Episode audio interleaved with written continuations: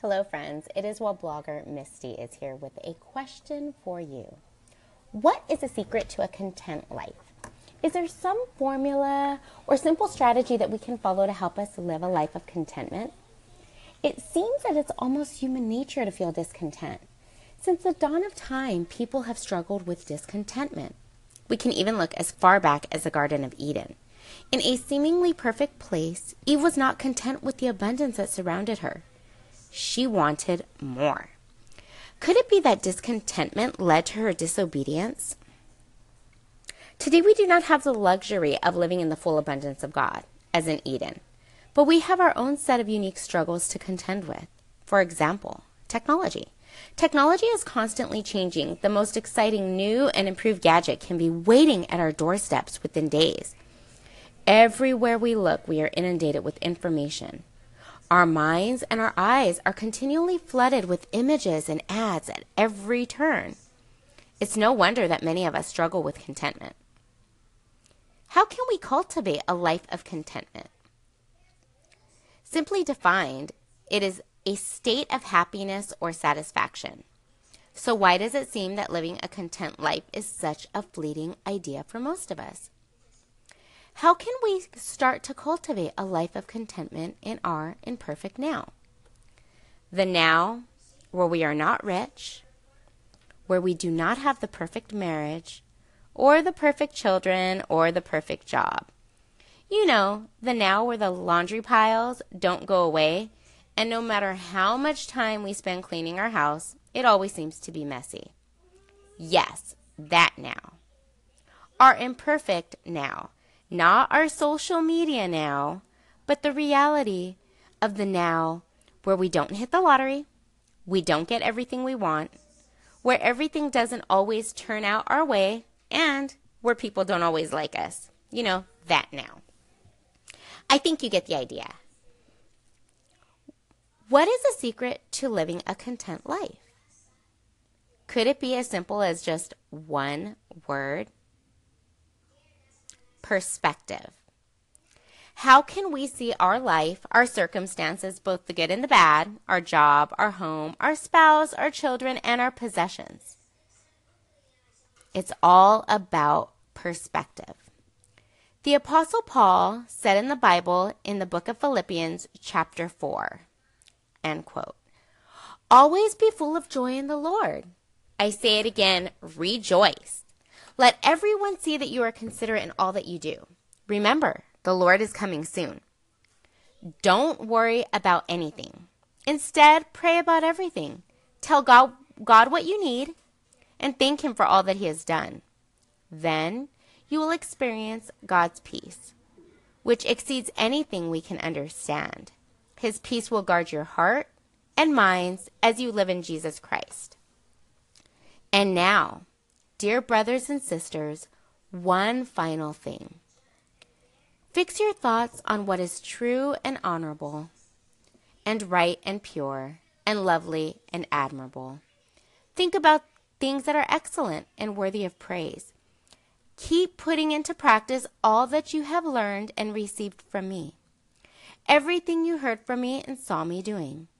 Then the God of peace will be with you. End quote.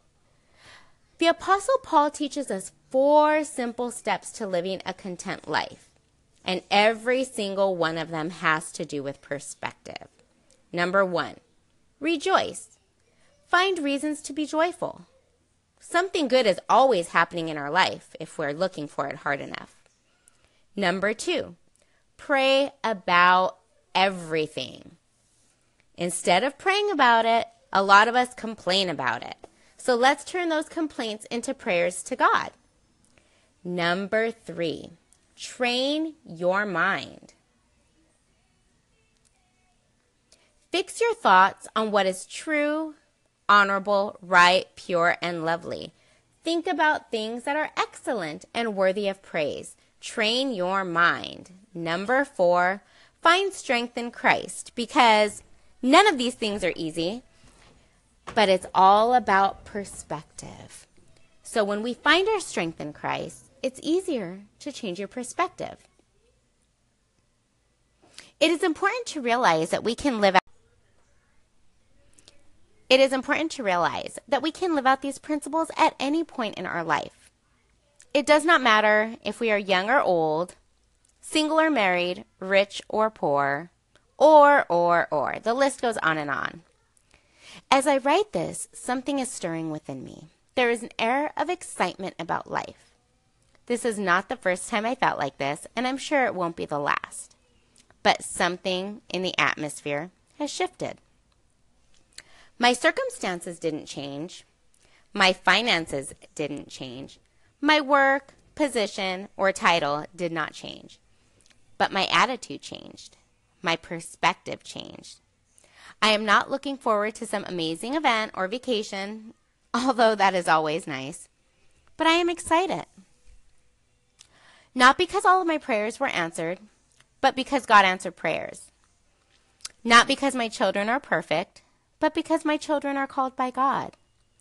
Not because my marriage is without disagreements, but because God shows up in the midst of our trials. Not because I am rich, but because God meets all my needs. How we walk through life, whether as an overcomer or overwhelmed, is all about perspective. I am excited as I am changing my perspective. I am moving away from that upgrade mentality. My life of contentment is shifting from a replace to repair mentality, from a spend to save, from a keep to release, from buy to invest, from more to less, from wasted time to intentional living from screen time to face to face interactions, from followers to friends, from TV to reading. In our home, we are embracing the home cooked meals, the game nights, and nap time. We are learning to say no to things that don't bring us joy. The Apostle Paul concluded with these important words.